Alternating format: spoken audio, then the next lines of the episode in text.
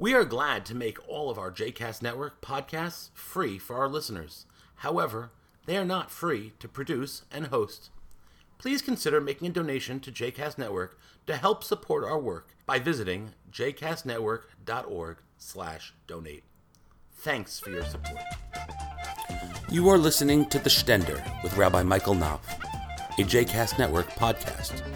For more information about Rabbi Knopf, please visit mikeknopf.com. For more information about the other JCast Network podcasts and blogs, please visit jcastnetwork.org. As I begin a curiosity, how many of you here have seen or read The Handmaid's Tale? Okay, good. So, those of you who have, know. And for those of you who haven't read or watched it, The Handmaid's Tale is a classic dystopian novel by Margaret Atwood. And it was recently turned into an award winning, binge worthy TV series. Those of you who have seen or read The Handmaid's Tale know that it is positively chilling and distressingly prescient. It's a story set in a world of rigid hierarchies where men control women's lives and women are used for their bodies. The Handmaid's Tale deserves its accolades, but I can't help but feel a little defensive because I love the book that it's based on. And that book just doesn't seem to be getting the same kind of buzz. That book, of course, is the Torah. Yes, you may not have realized it, but the source material for The Handmaid's Tale is actually our people's story. The story of the biblical patriarchs. The very story we read in today's Torah portion. On the surface, the biblical tale of our patriarchs is just as disturbing as its modern day adaptation. In Genesis chapter 12, God promises Abraham that his progeny would become a great nation. Unfortunately, Abraham's wife, Sarah, is unable to conceive. So Sarah suggests that Abraham have a child with her Egyptian handmaid, Hagar. When Hagar becomes pregnant, Sarah begins to feel insecure about her own status. She grows abusive toward Hagar and Hagar runs away. In her flight, Hagar is approached by an angel. She, an Egyptian slave, is actually the first woman in the Torah to be approached by an angel. The angel tells her to return to Abraham's household, promising her that her child will become the father of a great nation. Before she heads back on the road, Hagar gives a name to the God who appeared to her in the midst of her distress. El Roi, the God who sees me. And in so doing, she becomes the first woman in the Torah to come up with a name for God. Hagar gives birth to Ishmael soon after returning, and Abraham raises the boy as his own and only son. Matters take a dramatic turn when an angel tells Abraham and Sarah, now quite elderly, that they would finally have a child. Sarah conceives and gives birth to a son whom she names Isaac, meaning laughter, because of her own joy and the joy she imagines others will feel when they learn of this miracle. That joy, however, quickly turns to fear and loathing, as Sarah begins to worry that Ishmael poses a threat to Isaac's birthright and status. So she asks Abraham to send Hagar and Ishmael away. Abraham is distressed by the request, but reluctantly agrees after God tells him, Everything Sarah says to you, listen to her voice, which he takes to mean figuratively, as do as she tells you. Abraham sends Hagar and Ishmael away with insufficient food and water. As the two nearly die in the desert, God intervenes, offering Hagar comfort and hope, and opening her eyes so that she could see a nearby well of water. Ishmael survives and grows into the destiny God had promised, The story concludes with Hagar choosing a wife for her son.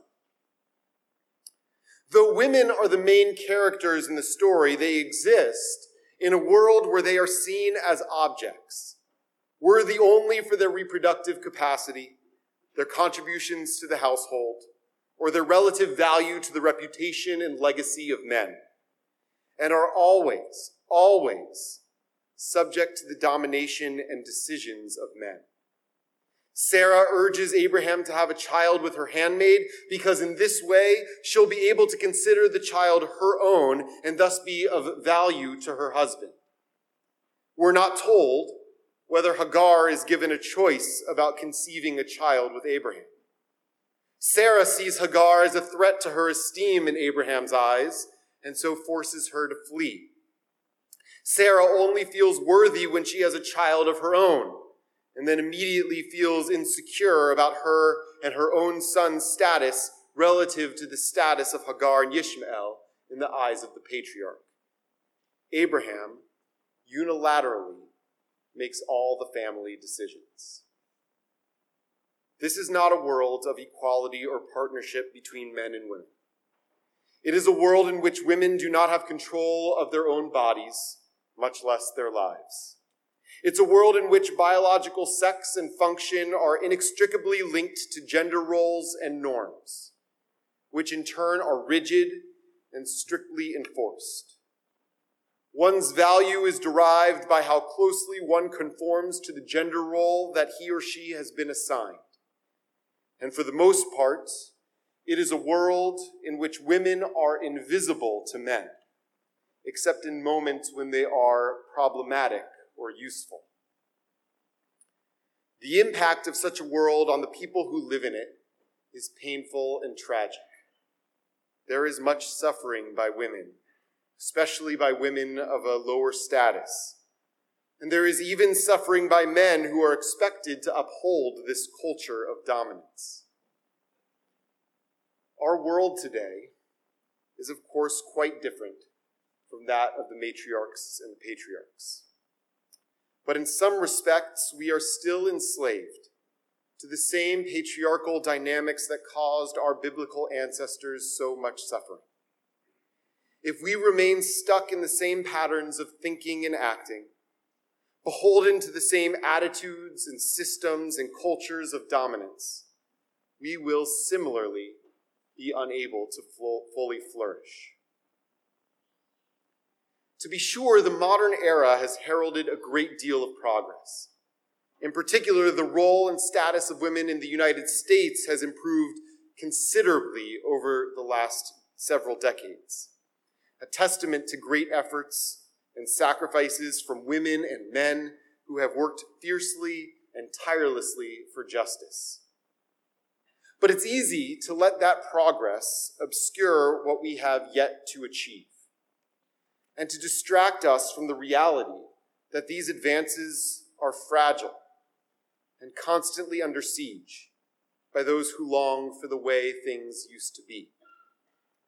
As someone who was born in the early 1980s, when many of the battles fought by women and male allies over the last century had already been won, and as a straight, cisgender white male, largely unaware that my skin color, biology, and sexual orientation afforded me unique privileges, power, and status. I went through my life mostly oblivious to the many ways in which it is still much, much harder to be a woman in our society than a man, especially if you're a woman of color or in some way don't conform to stereotypes about how women are supposed to behave. I didn't notice, for example, how social and cultural cues made girls and women feel that if they didn't act certain ways, or look certain ways, or even think certain ways, they had less value. I didn't notice how girls' opinions and concerns seemed to matter less than those of boys. I didn't notice how women had to work twice as hard as men and endure double the abuse for a fraction of the pay to attain the same levels of professional success. I didn't notice how a government disproportionately dominated by men takes women as objects of concern, but rarely sees them as equal partners in shaping policy. And in my Jewish world, I didn't notice how women were frequently marginalized or excluded from their own religious tradition, whether because God is mostly referred to in masculine language, or because the tradition gives preferential status to male characters and voices, or because the roles and practices of men and women within much of the Jewish world are not only different, but self evidently unequal. Or because even within liberal denominations, there are far more male than female rabbis and cantors, and women are typically seen as subjects of Jewish tradition rather than co authors. I've been privileged in my adult life to have incredible women role models who have helped me lift this veil of ignorance, to see the world through their eyes, their experience, and their learning. And having a daughter has made me even more sensitive to these realities and passionate about helping build a different world for, for all our daughters to grow up in and inherit. Over time, I've come to see that there's a lot of pressure in our society for girls to be submissive and boys to be dominant. That girls are criticized for speaking out and boys chastised for crying that women are punished for their sexuality while men are rewarded. I've noticed that I am simultaneously congratulated for being a present father and criticized for spending too much time at home, while at the same time Adira's role as a mother is taken for granted and her professional work denigrated because it takes her away from the kids. I've seen Lila's male classmates praised for being confident, competitive, and ambitious, while Lila and her female friends are chastised as being bossy for exhibiting those very same traits. And I've seen how a prominent man can boast about committing sexual assault. And even when it is caught on tape, millions can dismiss it as mere locker room talk and not see it as morally disqualifying in a candidate for president of the United States. Even so, I will admit that it was not until the past year that I truly became awake. Last fall, the New York Times broke the Harvey Weinstein story. In the weeks that followed, similar accusations against many other prominent and powerful men in industries ranging from politics to food service, from high tech to hospitality, from academia to agriculture. Some of these revelations hit close to home exposing abusive behavior in the Jewish community, even sadly within organizations like USY that were so pivotal to my own Jewish upbringing. Around the same time, hundreds of thousands, perhaps millions, of women, including many who I consider close friends, took to social media to tell their own stories of sexual harassment, abuse, assault, and rape using the hashtag MeToo.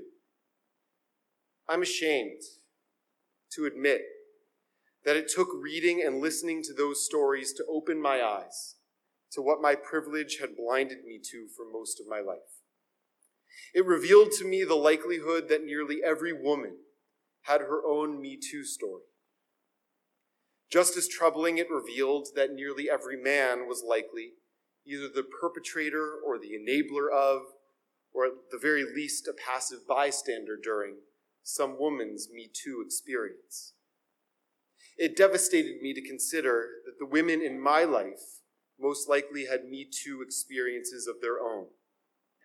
And it terrified me to think about the fact that if nothing were to change, my daughter might also have her own Me Too story to tell one day. Most discomforting was the recognition that I was somehow complicit in all this.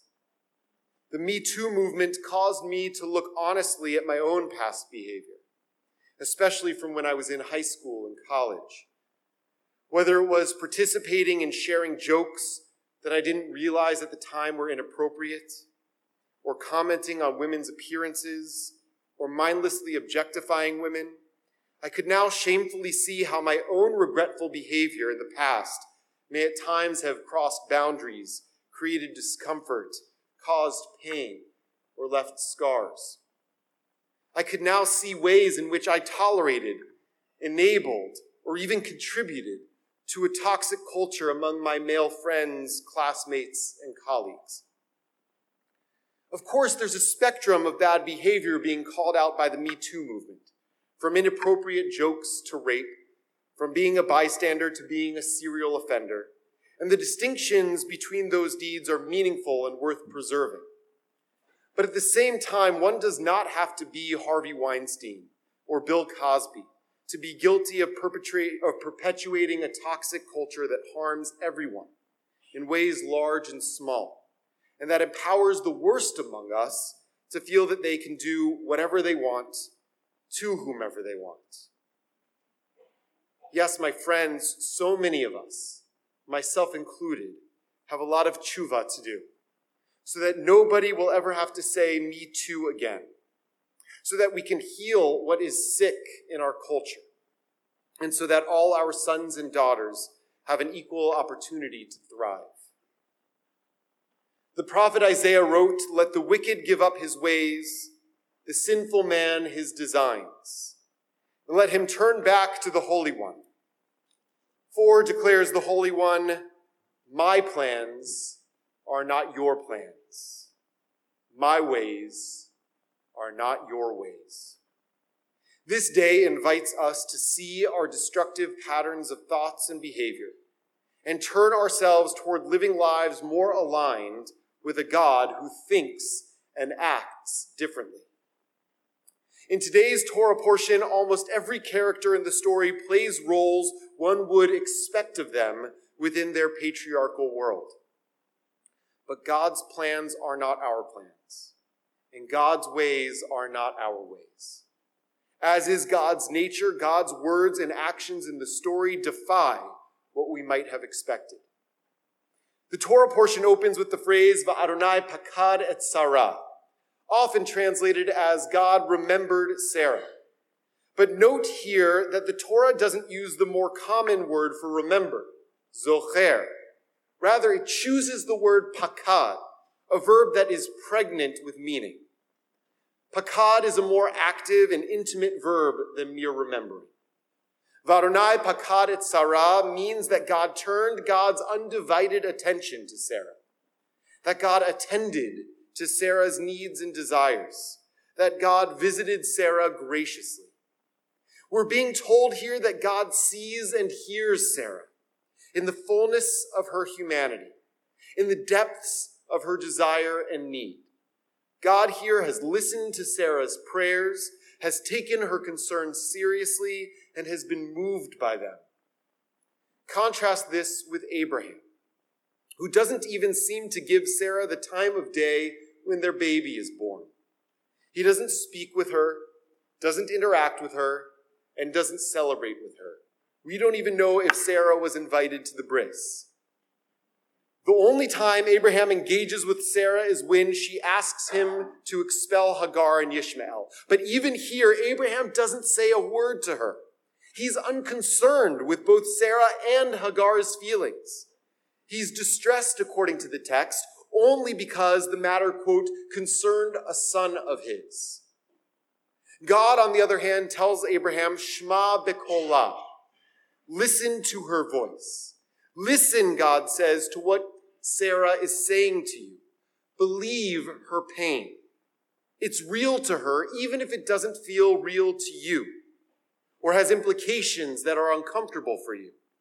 Don't trivialize her concerns. See her in the fullness of her humanity as your equal, as someone as deserving of attention, concern, and being heard as you are. And while God's directive to Abraham to listen to her voice is traditionally taken to mean do as she says, that's not the only way to understand what God is saying here. Rather, as one modern feminist scholar points out, there is a world of difference between listening to her voice and obeying. Sarah was distraught. She was lonely. She was frightened. She needed Abraham to empathize with her feelings, to listen to her feelings. Sarah needed Abraham to sit there in empathy. She did not need him to take action, nor do we need to hear God's words as a request that Abraham take action. I believe God was saying, listen to Sarah. Hear her feelings. Be empathetic with Sarah. Let her know there's no reason to compete. There's enough room for both boys to grow up with my blessings. Abraham instead acted. He didn't listen or question. He simply sent Hagar and Ishmael into the wilderness to die. God's next action in the story is hearing Ishmael's cries. God again acts as the God Hagar once called El Roi, the God who sees me. God hears the one who sees and hears all, the one in whose eyes no one, regardless of race, class, or gender, is invisible. God even hears the cries of a half slave boy whom the story's narrator doesn't even tell us was crying in the first place. In other words, no one is voiceless before our God. Then God comforts Hagar in her distress and empowers her to take her destiny into her own hands, telling her to take her son in her arms, opening her eyes so that she could see a nearby well, and then observing her proudly as she nourishes Ishmael back to health. And the final thing God does in the story is accompany Ishmael as he grows up, again reminding us that God sees, is concerned with, and is present even and especially for the marginalized. The story concludes with Hagar, a character with the compounded burdens of being a woman and a foreigner and a slave, a woman who had been abused and dominated, empowered, and embracing her independence, defying her society's norms by choosing a wife for Ishmael. In fact, Hagar is the only woman in the Bible ever to do such a thing. One could even argue that as the final curtain falls on the drama, Hagar is the story's hero, a model the Torah holds up for us of strength, resilience, justice, and liberation. This then is a story about how ours is a God for whom no person, regardless of gender, race, or class, is ever invisible. About how all people are infinitely and equally worthy in God's eyes. And therefore about how social systems in which men and women are functionally unequal are ungodly. It is a narrative that calls upon us to emulate a God who sees and hears everyone and to whom everyone equally matters. This holy day thus asks of us to stop behaviors that passively reinforce the marginality and invisibility of women. In the Jewish community, for example, that means paying closer attention to the language we use to refer to God, choosing instead gender neutral terms, or alternating between masculine and feminine terminology and imagery. What would that mean on a day in which we evoke constantly the language of Avinu Malkenu, our Father, our King. Perhaps instead we should be saying Imenu Malkatenu, our Mother, our Queen. It also means elevating and celebrating the voices and stories of Jewish women to equal the central role we give to male figures. And it means creating space for women in our community to defy traditional Jewish gender norms fully embracing their equality by wearing kippot, talitot, and tefillin, teaching and preaching, reading Torah and Haftorah, leading services.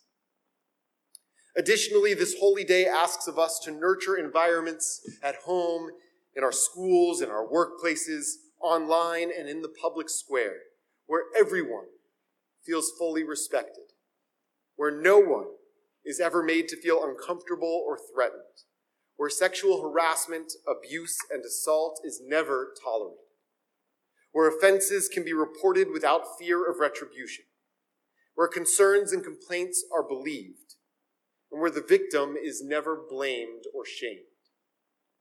It means we must speak up when we hear things that demean and marginalize, speak out against policies that rob women of control over their own lives and bodies, and advocate for policies that advance equality. It asks of us to pay attention to how we reinforce outdated, inflexible, and harmful norms of gender and sexuality, and instead enable each other, and especially our children, to simply be ourselves. It asks of us to search our hearts for and uproot the unconscious biases that cause us to discriminate against women, to insist that women's ideas and opinions are always taken as seriously as men's, and to demand that women's voices are always listened to with the same attentiveness given to the voices of men. And it asks of us to refuse to see anyone as an object, to minimize or to ignore another's pain, or to use anyone as a means to our own ends instead treating everyone as the sacred reflection of the divine, of the divine image that they are. It means finally building a community and a society where women don't have to work twice as hard, accept lower wages, and endure abuse to succeed. A world in which all of our daughters know that they can truly be anything they want to be.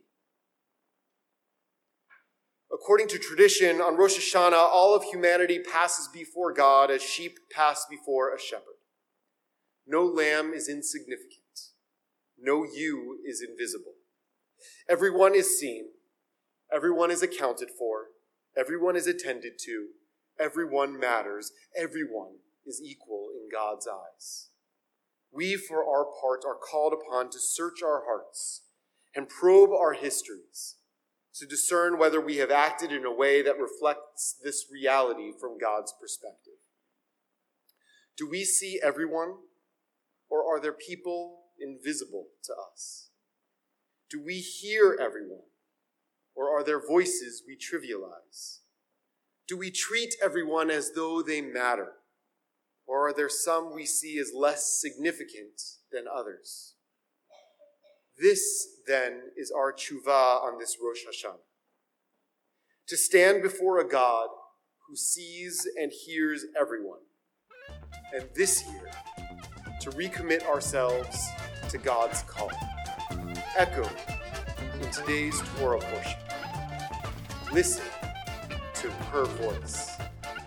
Shana Tova.